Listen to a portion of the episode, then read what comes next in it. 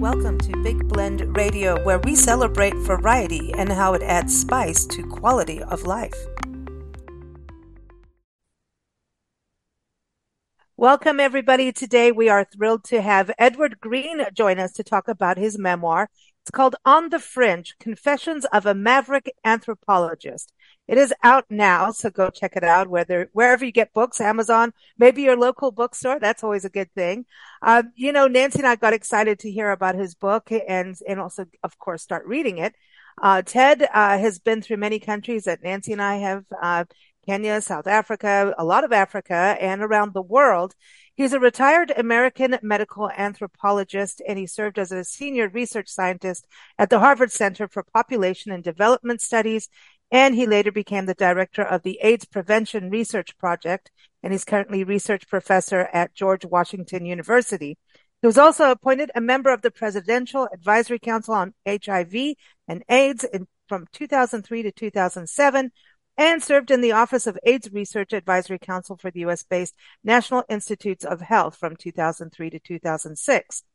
Cool. I, you know it. He's got a long, long list of things he's done, and that's why he can write a memoir. And um, I love his memoir because he is very raw and honest. And um, very excited to have you here on the show, Ted. How are you? I'm okay, thank you. How are you? Oh, doing good, doing good. Uh, Nancy and I are excited to hear that you are going back to South Africa. You know, right after we record this in a few days, but um, you know that you also uh, share some uh, familiar surroundings. Uh, Kenya, that was, you know, where I was raised as a very young child. And it sounds like we have some similar circles of people that we know. Well, uh, this might go back to when I first became interested in anthropology.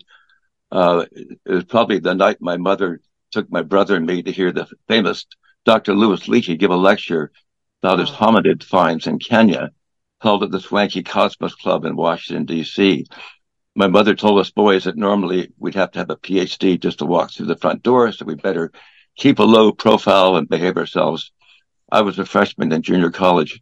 And by the way, women weren't allowed in the Cosmos Club back then. They had to come in a wow. side door. It, things are different now. Anyway, uh, yeah. Dr. Leakey gave a very interesting talk. And at the end, there was time for questions and answers. But I have to say, I was, I was embarrassed over the quality of the questions things like, "Oh, Doctor Leakey, weren't you afraid of attacks by the Mau Mau's?" And this is in the, oh in the 1950s. Weren't you afraid of getting tropical diseases?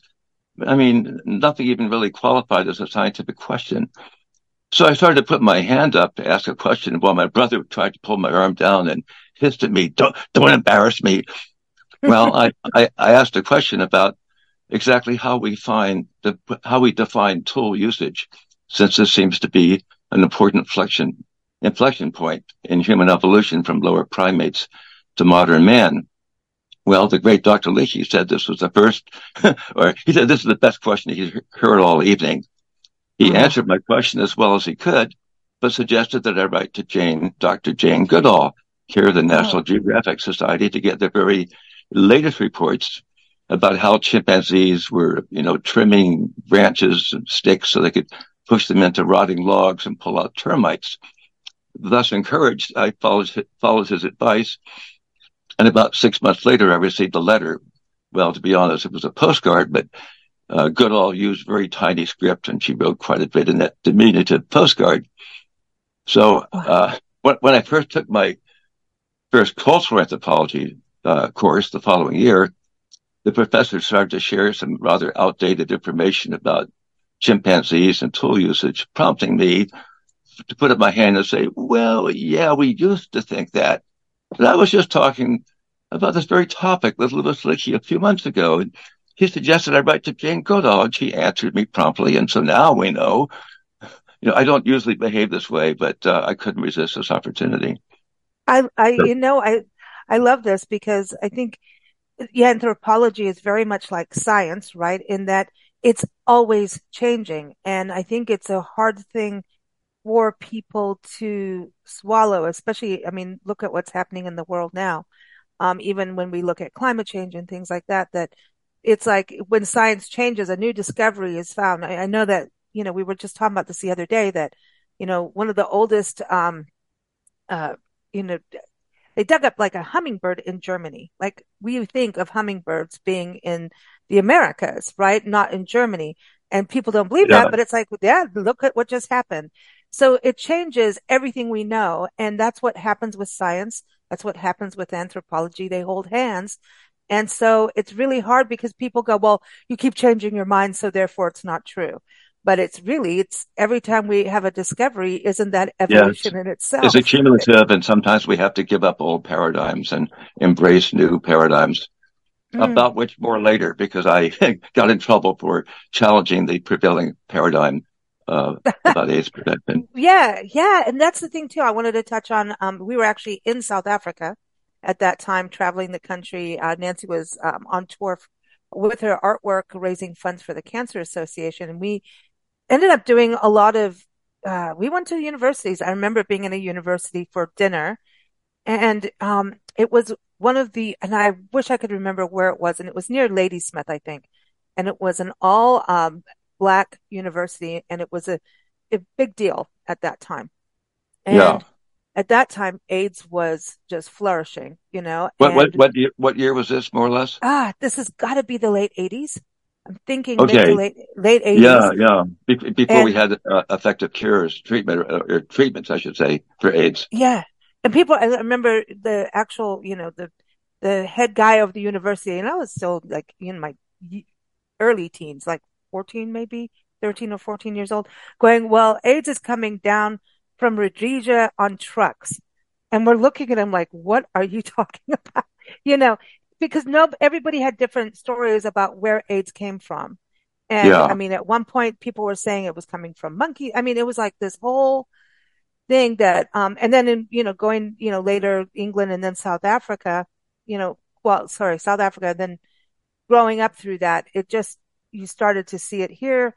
And, um, I don't think people really understood and understood the cultures. And that's where I love about your book and your story is that you started to understand the people instead of just going here. This is what everyone must do now and not understand because change doesn't happen you know, when Nancy went around with wildlife conservation, she was doing talks about not killing lions and things like that. And she put up a photo of a lion in a hut at this time. She was talking to different Maasai tribes and one of them in the back threw a spear into the photo of the lion, you know, and because she mm. didn't understand the culture at that time.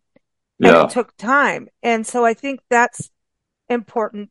So going from actually the anthropo- anthropology side to working with the cultures of that moment in current times, I think sometimes going backwards helps to go forwards, right? And actually understand a culture of where they come from and who yeah, they that's, are. I mean, that's exactly what I tried to do. To me, the, the things I did were like anthropology 101, the kinds of things that anybody should have started with. But uh, I don't want to get ahead of uh, the maybe the order of the questions you have.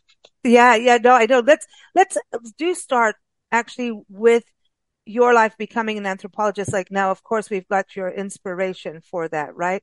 Um, yeah. but also your family not understanding maybe and having a different plan for you, just like what, what was happening during AIDS. Hey, this is how you're going to do things. And you being kind of a rebellious person going, you know, this is what I'm going to do. Your mom probably wasn't real happy with you.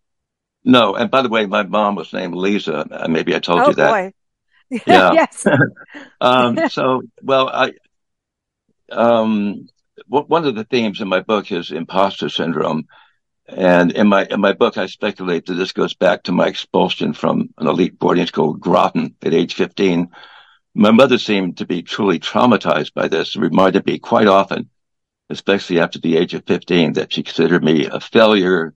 My whole life has been a failure. She saw nothing in my future but failure. And, and indeed, I was rebellious as a youth and I liked to smoke and drink beer and hang out with undesirable kids. Mm. Yet part of me wanted to prove my mother wrong. As I, my career began to uh, develop and take off, I always felt deep down that I was really a failure, a fraud, and that the day would come when my colleagues would and the general public would expose me as a total imposter. I was inspired to write this memoir because uh, I learned that I'm far from alone in feelings of low self-confidence. Um, in fact, there was a, a, blog discussion on the imposter syndrome a couple of years ago, and I heard it was the second most widely watched or followed of any well-known blogger and medical doctor. So there are many more people out there who suffer from this than we know about. Mm. And because most people uh, probably prefer not to admit this about themselves. You know, an, an, old classmate from my high school in Korea uh, called me up last week. I, I, haven't seen this guy since 1962. And he said, Oh, wow, you know, I, I, I suffer from imposter syndrome and it's great to know that he's not alone in his secret fears. And thanks for my courage and forthrightness to write this memoir. Uh, ditto, one of my professional colleagues who read an early draft of my memoir, he went on and revealed some very personal things like fears he didn't deserve his position. Yet I looked up, up to him as a leading professional in our field. I think we all wear professional masks that we hide behind and we fear that people might not might not like to see what they what's behind our masks. Mm, I I absolutely agree, and I think it's probably more prevalent than what we think. I think everyone has some degree of imposter syndrome because, you know, they always said like fake it till you make it, right? Right. right. you know, it's part of it. And it's part of our ego needing to move forward, but um, not having the self confidence is, is difficult, especially when it's you're in a career of academics, academia. You are with, you know, professors and, and things that where you can be called out, you know, yet you are also rebelling right. about the system. Yeah. So, yeah. um, that's a balance that you are carrying, which is pretty. Yeah, I think you're right. It's a matter of degree. You know, some people have are, are little affected by it. Other people have downright panic attacks at the worst possible time. Uh, it, yeah. uh, in my book, I talk about a disastrous job interview at, at Johns Hopkins. And, you know, I was totally pretty good about myself. They flew me all the way from Mozambique to Baltimore and, and back because uh, they were you know, really interested in, in hiring me. In fact, I, I heard that they'd already planned to hire me. And um, they, they, they asked me for my PowerPoint. You know, this was 1994 I'd been living in Africa, didn't really know what a PowerPoint was. mm. So, um, you know, it was a, a pretty disastrous. Uh, oh, and all these, you know, famous in AIDS and public health, all these famous professors at Hopkins and people from USAID. Uh, I, I didn't handle it well, and they ended up uh, t- taking back the the offer for the position. Wow, wow, and and at the same time, you kind of walked away and, and went into Africa, right? And really working with the people. And I think that's also something really important that people understand. So you're, there's that professor side, here's the people side, and then balancing that. Did working with people help you move forward past the imposter syndrome? Or did it make it harder to I, I, I always looked at it. When you say like people, you mean like ordinary people in Africa? Yeah, people Asia in Africa. Yeah, the, Caribbean. The yeah, yeah, yeah. I always felt more comfortable talking to the, you know, the vox populi, the the, the average people than I did with uh, fellow professors and people like that. It, it's probably because I know it's because I imagine what they expect, and I think, oh God, I'm really going to let them down when they see how little I actually know. So I, I had intrusive thoughts like that. Mm. But, uh, you know, I come from a long line of successful people, especially on my mother's side, uh, real blue bloods. I was undoubtedly a difficult child, one who would today would be probably diagnosed as hyperactive or ADHA. Mm-hmm. My mother, more or less, uh, backed up by, by my less insistent father, had my whole life planned out for me. Groton School, then Yale, where my father went, then an Episcopal bishophood or becoming a professor in an Ivy League school. I rebelled against all that and went out went out of my way to forge my own path.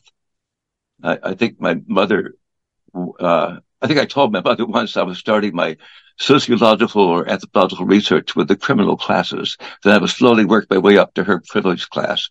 Oh, I was, I was aware I was starting to achieve, perhaps unconsciously, the very career goals that my mother was, you know, uh, gradually pushing me towards. Mm. My, my older brother, my older brother once commented to me that we three brothers are unlikely to ever be as successful as our father. He was uh, assistant secretary of state for East Asian affairs and an ambassador to several countries. So my brother said, "Why should we even try?" I thought, hmm, maybe number one son, uh, my, my, brother Mark, is not going to play this sibling rivalry game with me, so maybe I have a chance. Mm. Not long after this, I pretty much had proof that Mark was indeed not even playing the game. Our younger brother, Brampton, had dyslexia, which meant he would not be competing academically with his two brothers who would soon have PhDs. Wow. And then, the, then you walked away from that part of it, of the academia, and decided I'm going into anthropology, the advocacy part of it. Well, that, that wasn't, yeah, that wasn't um, re- so rebellious as it might sound.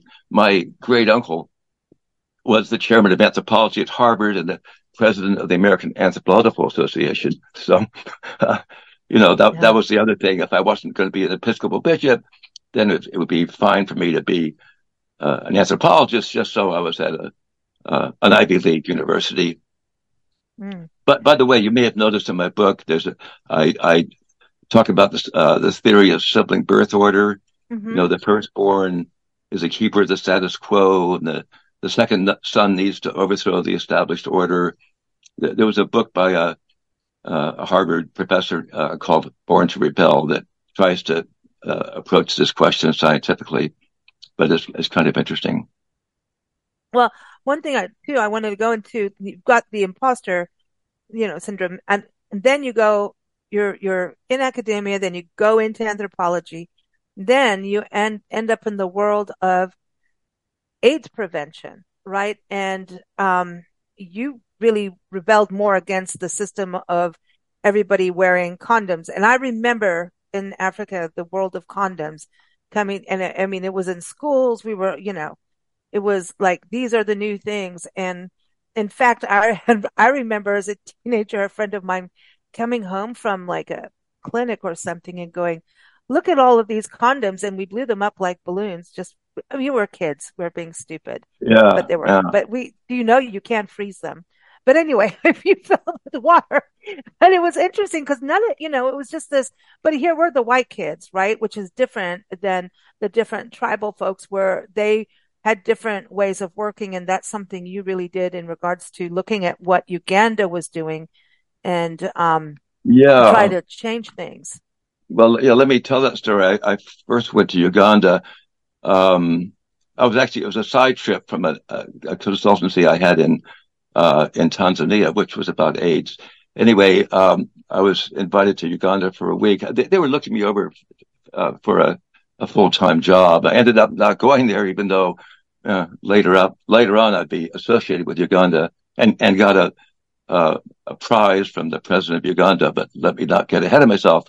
So I go to Uganda in 1993 just for a week and I did the kinds of things I think an anthropologist would do. You, you know, key informant interviewing. I would find, I would look for you know, doctors and nurses and religious people and the heads of uh, nonprofit organizations. And, uh, you know, I, I, was, it seems like I was the first person to notice that, uh, incidence, which follows HIV prevalence, uh, started, was starting to go down uh, STD rates, we now call them STIs, sexually transmitted infections like syphilis and gonorrhea, were on the decline. And I was quite excited about this. And I, and yet everybody was still saying in AIDS prevention, the, the best way to prevent AIDS is to, is consistent use of condoms. Uh, wow. then in 1998, I was reading a World Bank book about AIDS. And, uh, this jumped out at me. It said, you know, HIV is uh, exploding all over Africa in particular. And, um, and yet there's one country, this is not true for, uh, Uganda.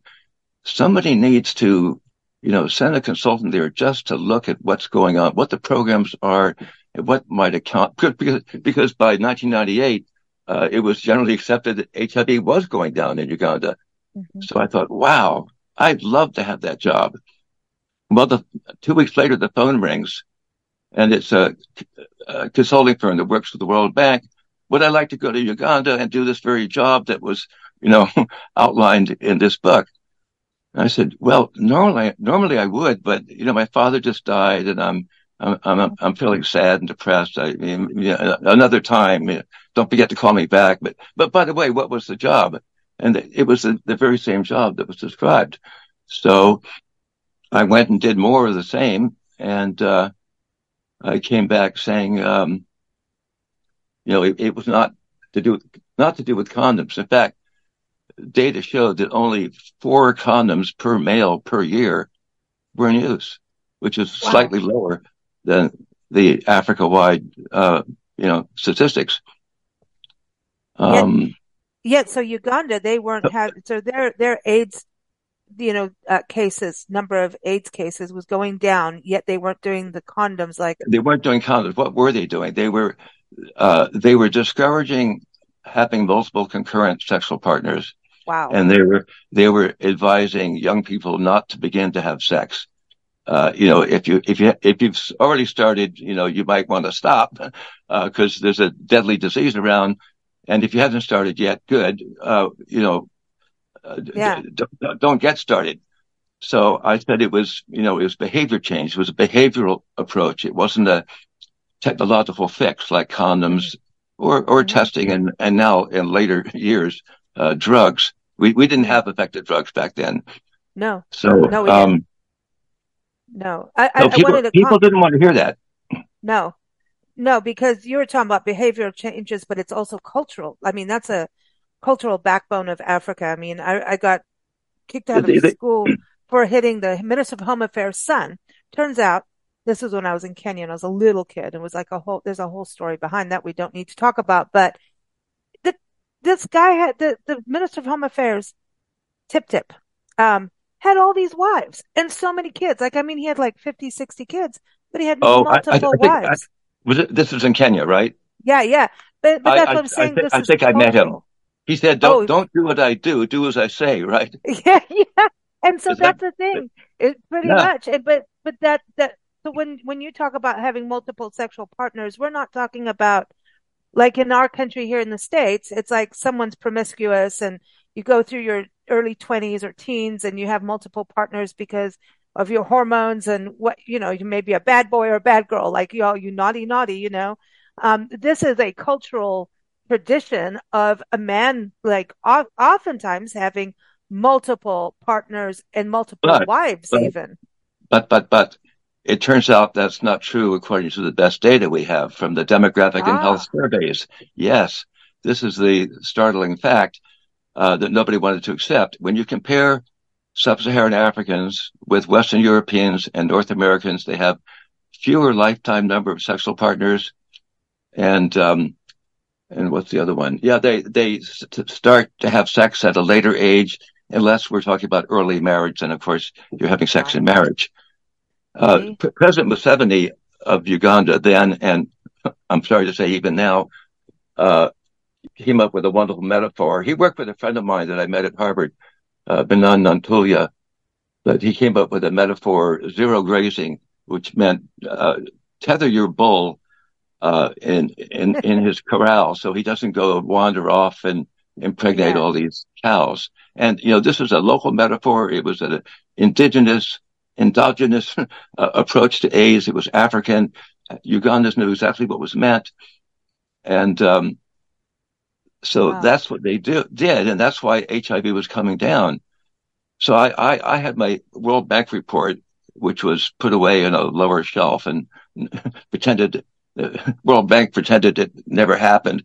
And a colleague of mine, he, he became a colleague, um, Norman Hearst, was asked by the United Nations AIDS program, UNAIDS, to, to do a study of the effectiveness of condoms in AIDS prevention. And he found pretty much what I found out that condoms played a, a, a very small role. I'm not to, not, not to say they might not have played a, a larger role in Bangkok or even in the U.S., but in Africa they didn't, and the, and the statistics bore me out.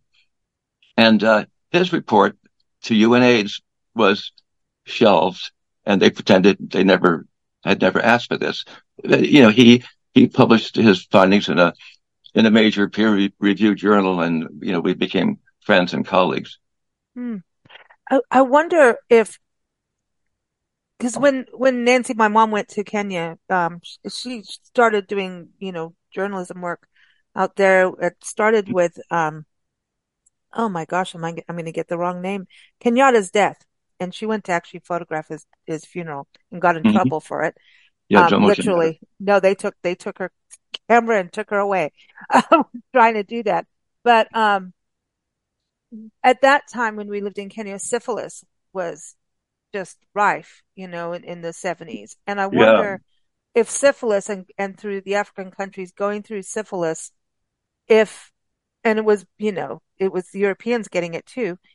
Um, I wonder if Uganda learned something from that syphilis going around in the 70s that helped them learn um, to kind of abstain, you know, the zero well, grazing.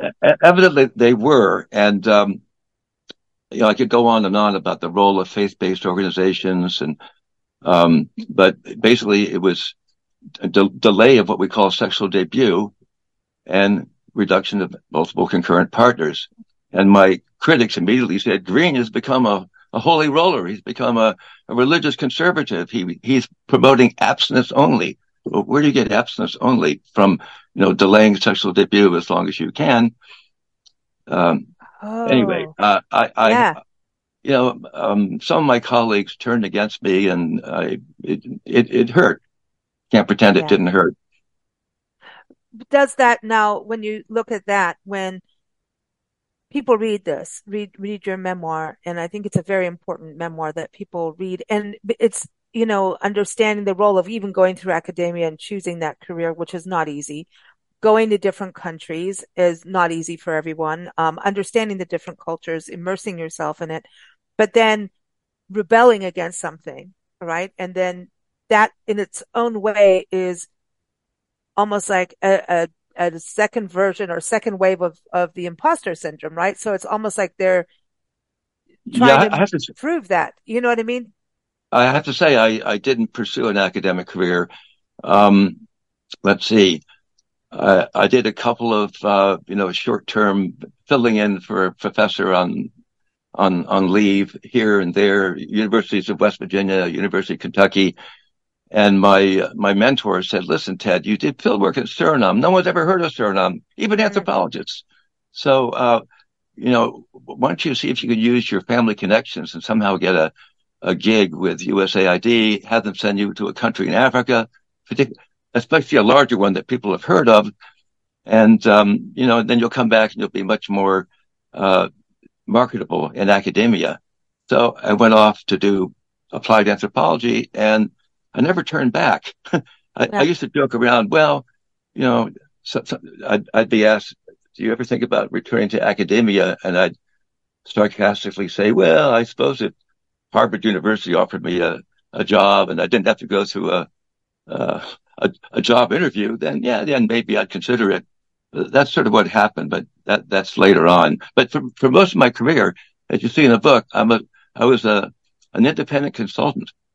Hmm. I was going first, first of all, all around Africa and the Caribbean, and then Southeast Asia and South Asia and Latin America and, and uh, Eastern Europe and the Middle East. I was going everywhere as a consultant. And so by hmm. the time I, well, let me, let me tell you about Harvard. So, um, cause I was, I was 56 years old when I returned to academia, you know, and I left it decades earlier.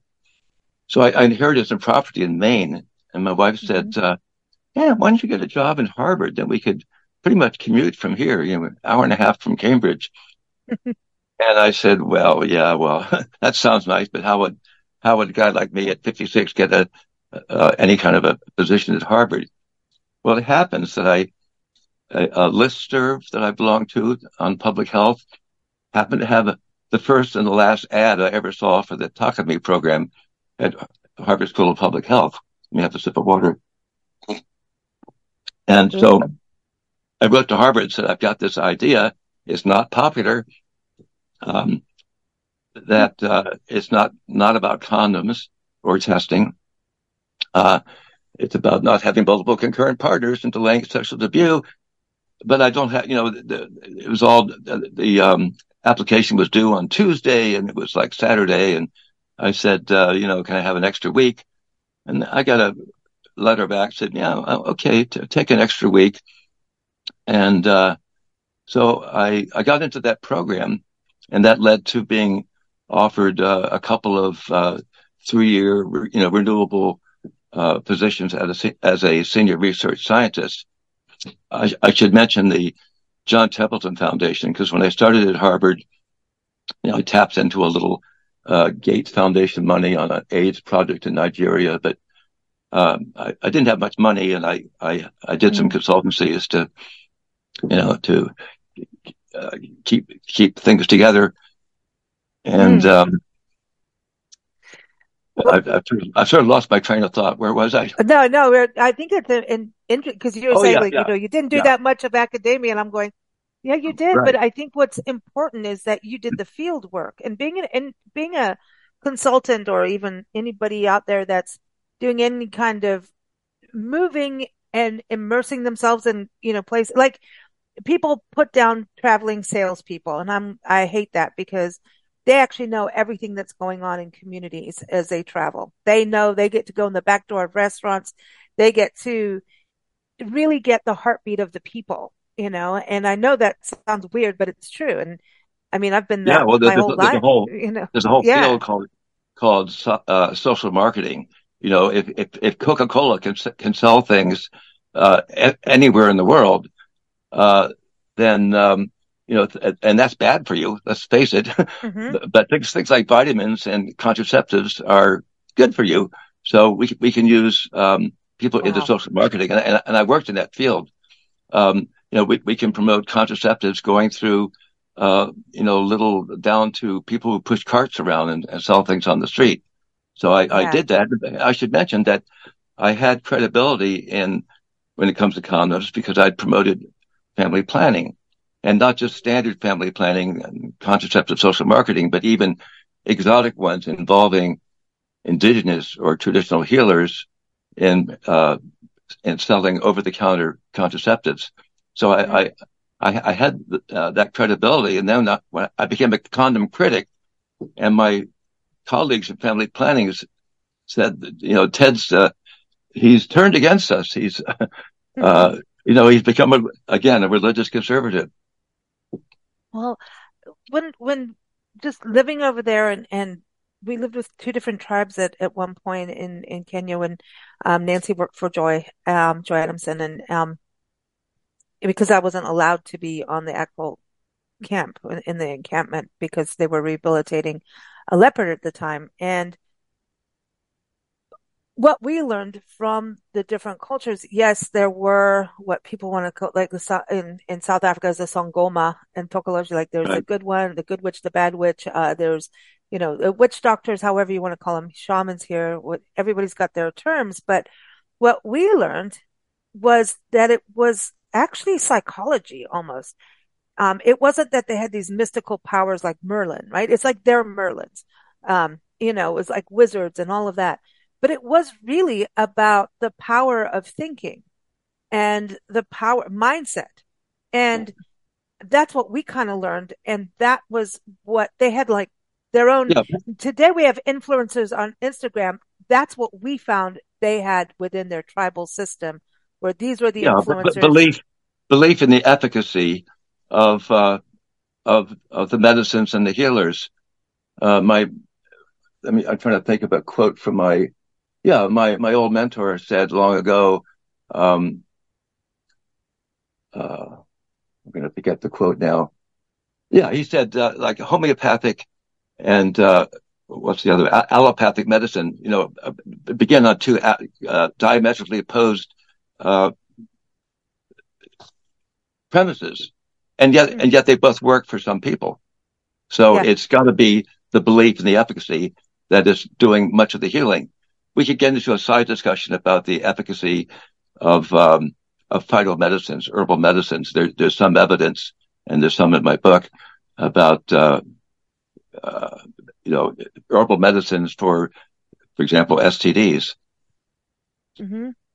And, and, and that's the thing. It, it's every place is different too, and I think that's the other thing you bring out is every person is individual, and you definitely are your own individual. So the imposter syndrome that I think is very interesting for people to read because I feel like that actually propelled you further afield, like forward in that that helped your rebelliousness to do I don't know. It's it's like a it's tra- almost like a superpower. Yeah, channel it in a in the right way. Yeah. You know, I, I had a, I had, had a lot of trepidation about even publishing this book. I was especially worried about what my academic colleagues would think. I told my wife that if, if Russ Bernard, my mentor, strongly advised me not to release this book, I wouldn't release it. I'd pull it from the publisher. So I, I sent Dr. Bernard my manuscript and I didn't hear back from him for what seemed like forever. And then, oh. and then Russ phoned me and said he thought I wasn't, his emails were not getting through to me for some reason.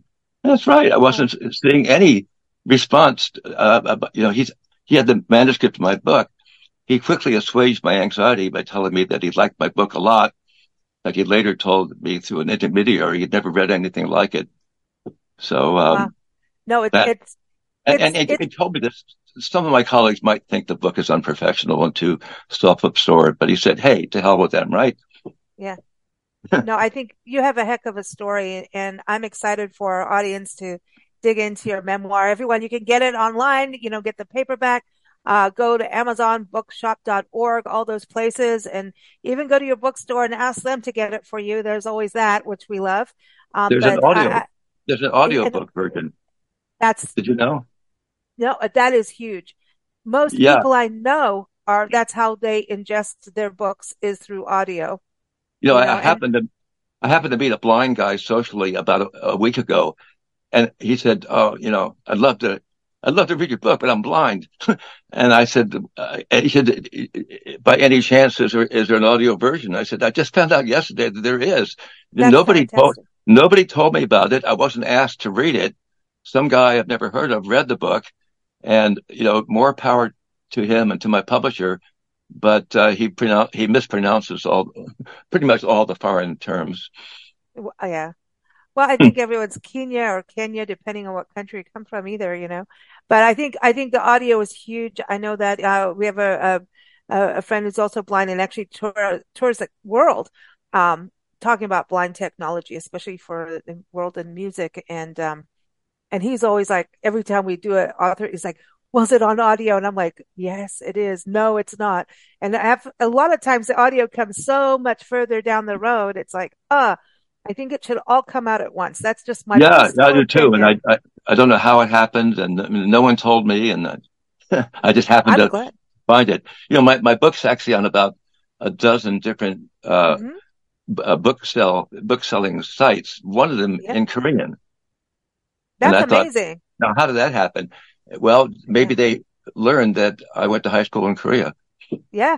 And World Health. I mean, you're also, I think there's interesting connections with the World Bank too.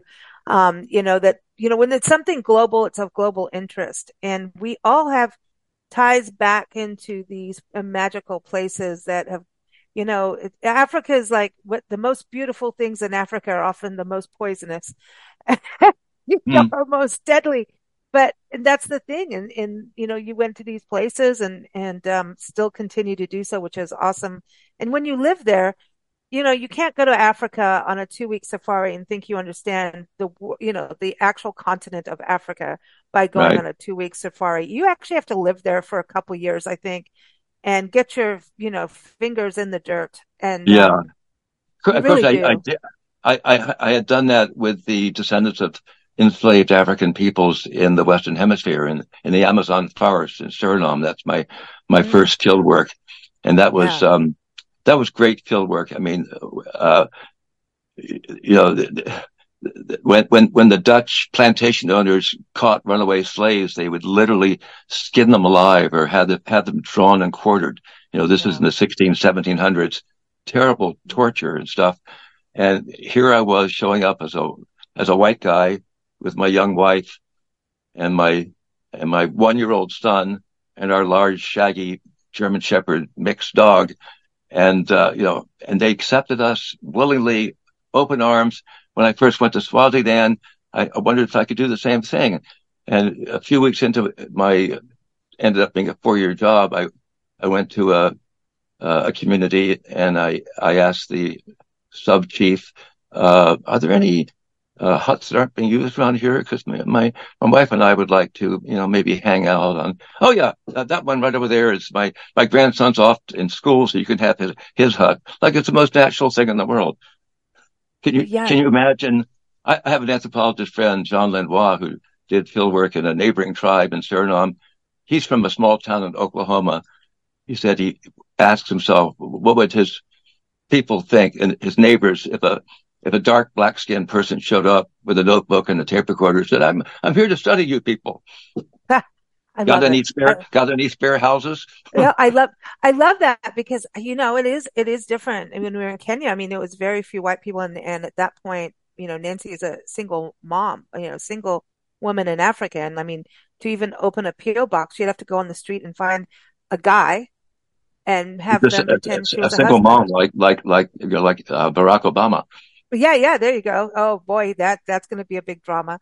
Uh, but yeah, I mean, she she you know going was just different, and she did what there was a very British colonial culture there, and they had Oh servants and yeah. would ring bells at the table, and Nancy refused to do it, and she got, you know, basically got herself ousted from the white colonials when we lived in Kenya. Oh They well, good good for her.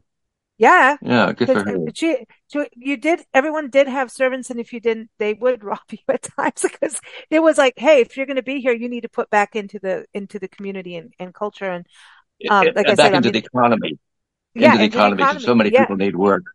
yeah, Yeah, and so when when my when my wife hmm and I go ahead.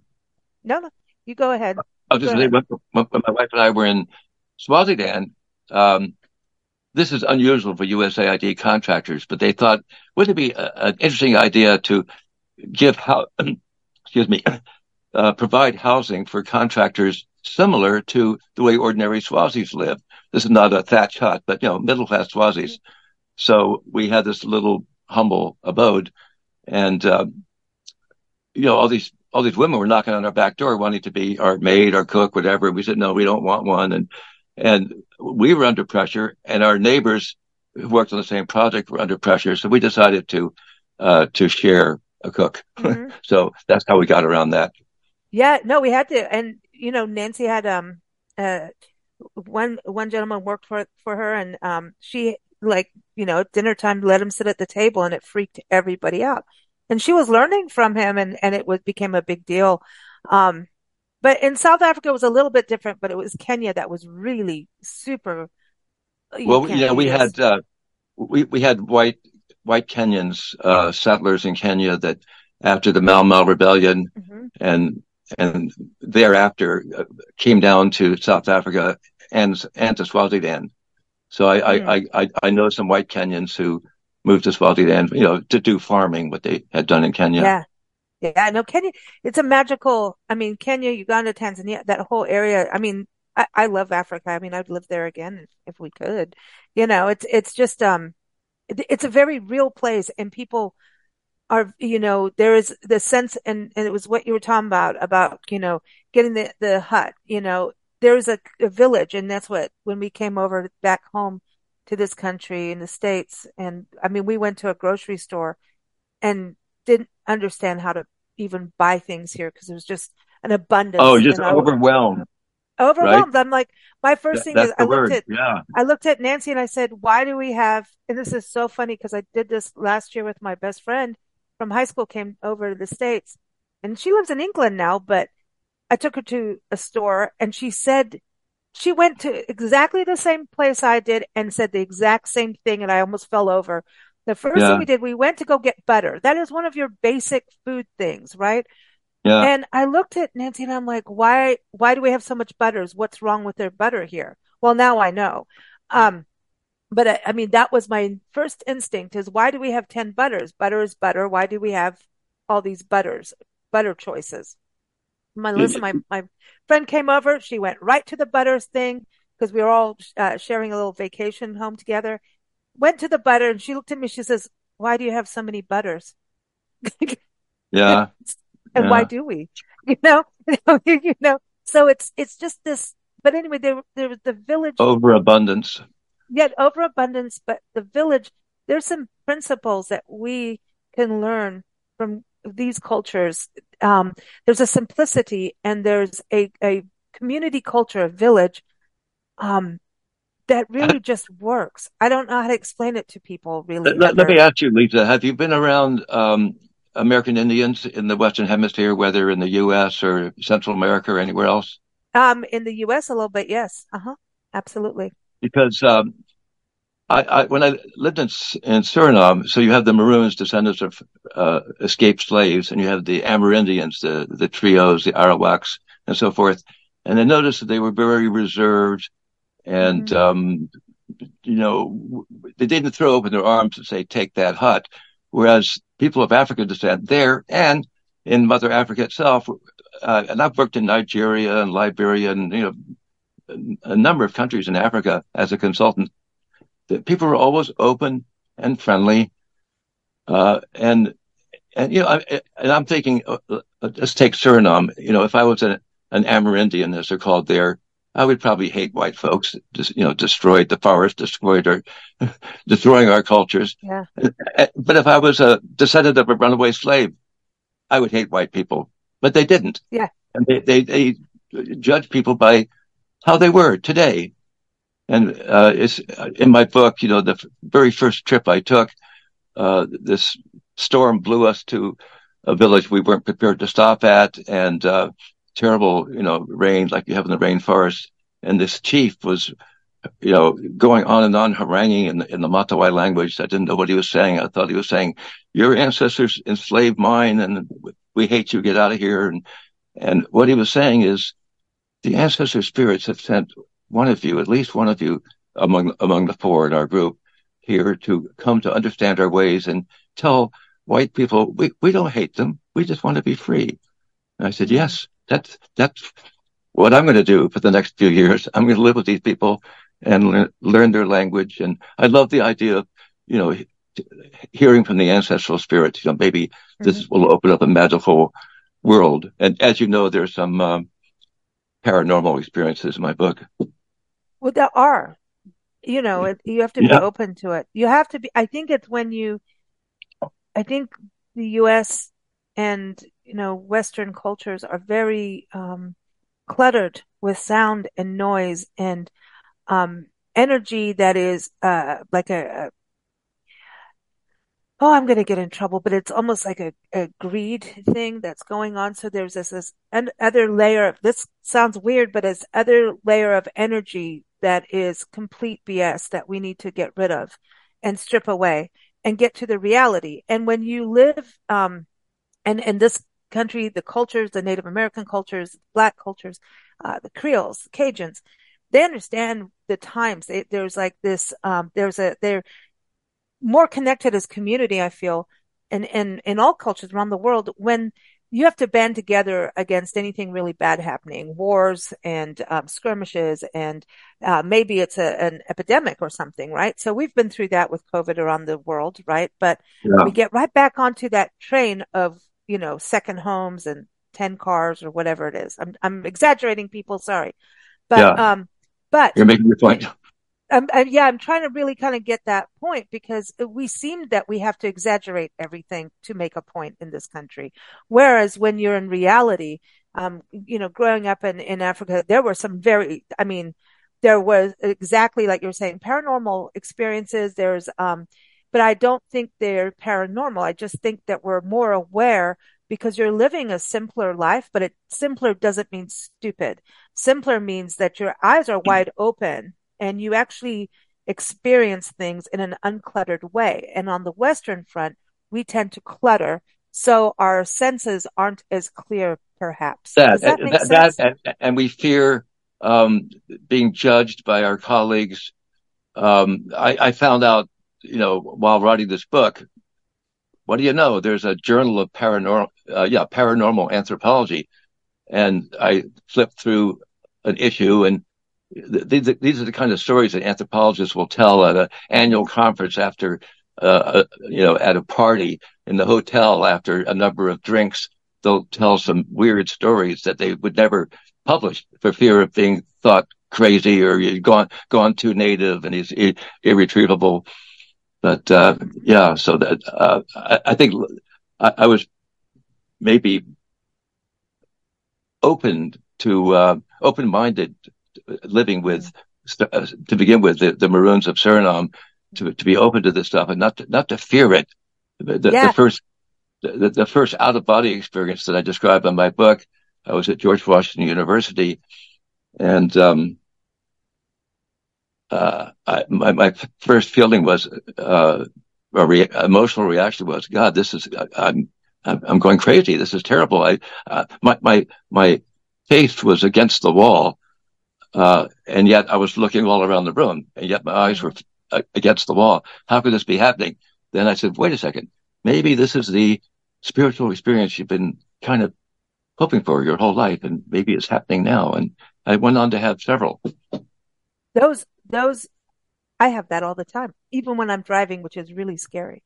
It's really scary. Yet it is a way, it's a, it's like having a second, second body in a way. Um, yeah, it where... is. And I, I mean, I, I've come to believe in astral bodies. When this happened to me, I had no vocabulary. I didn't have a, a paradigm in which to, you know, understand this, but I later read up on parapsychology and whatever you want to call it, psi phenomena.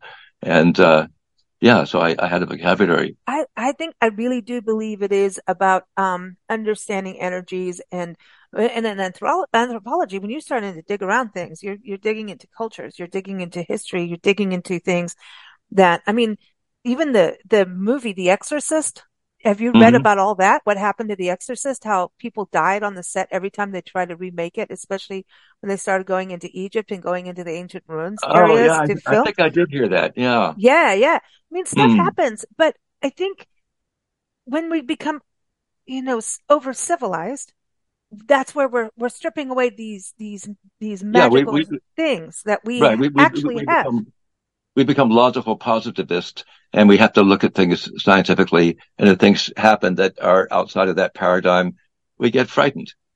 But I, I taught myself from that first one when I was uh, transferring to GW University to like not be afraid.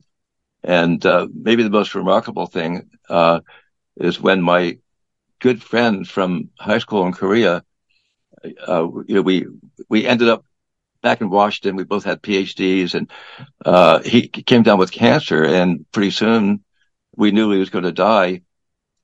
And he said, "Listen, if there's any way I can," we talked about eschatology, life after death. He said, "If there's any proof of existence beyond the grave, I'll I'll let you know." So I I was in the Dominican Republic in, in my hotel. I'd just gotten into bed. Now I I have to admit I I'd heard I got a phone call from his wife saying that, that Wayne had died that morning. So here it was evening. We're on essentially the same time zone. And, and Wayne floated into my room and told me through telepathy, I suppose, he, that he was no longer in pain and he was breaking all kinds of rules to even be there communicating with me. But isn't that the basis of our friendship in high school? We broke the rules. And then he asked me, then he asked me if I had a, um, uh, what is it? Some, uh, yeah, if I had a modem and this was 1986 or seven, I didn't know what a modem was. He said, well, well, get a modem and I'll see if I can communicate with you that way. Wow. And, you know, that, that was that, uh, never any, any more communication from Wayne, but this was hours after he died, you know, in, in the middle of the Caribbean and he died in Northern Virginia. So I have a few wow. stories like that and I, I don't, I don't know how to explain them. I try to talk about uh, William James and blah blah blah, but I, you know, who knows? Well, you know that it's interesting because the military was they had the internet in the 80s. You know, we just didn't know about it as civilians. You know, the 80s, you know, it wasn't Google, you know, you know, yeah, my, my, my mentor, Russ Bernard, was one of the early, early guys, uh, you know, using phones to, uh, use the internet. Uh, Isn't that wild?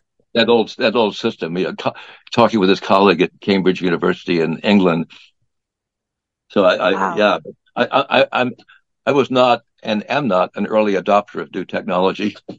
Well, we've had to. I mean, with Nancy, you know, my mom um, had a magazine in South Africa, and she was she had what was called the mothership. She had one of the first Apple computers. In fact, she owned she printed out her own film for our magazine over there, or her magazine over there. Uh-huh. And, I mean, if you had to fix something, we were in Port Elizabeth, if you had a computer problem, we had to fly people in from Joburg yeah. to fix their computer. And then she went to print, and I remember she put the magazine on a disc when back in the day called the floppy disk. Yeah, yeah. And took it to the printer, and the printer. We drove to Cape Town, and the printers looked at her like she was absolutely insane. They're like, "We don't do this technology yet," and she just, you know, moves ahead, not thinking these people haven't caught up yet.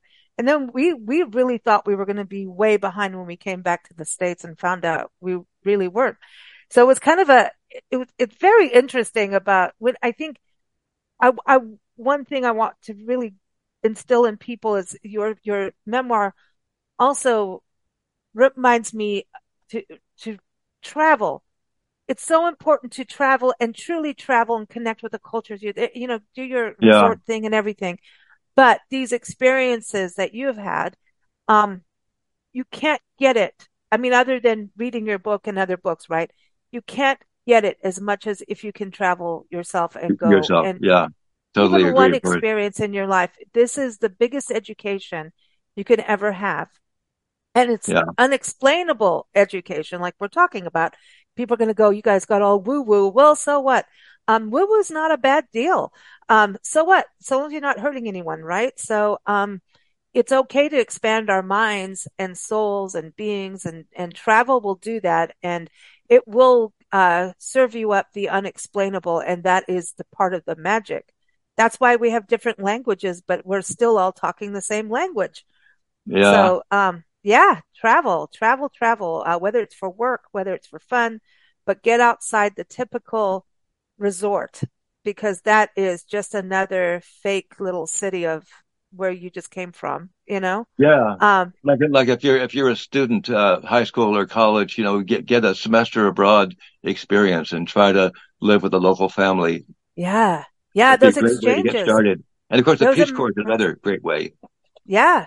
It's so cool. We do have opportunities out there, but Ted, I really appreciate you joining on the show. Uh, this has been such an amazing conversation and everyone, I want them to know it's Edward green is the author and the book is called On the Fringe. That's such a good title too, by the way.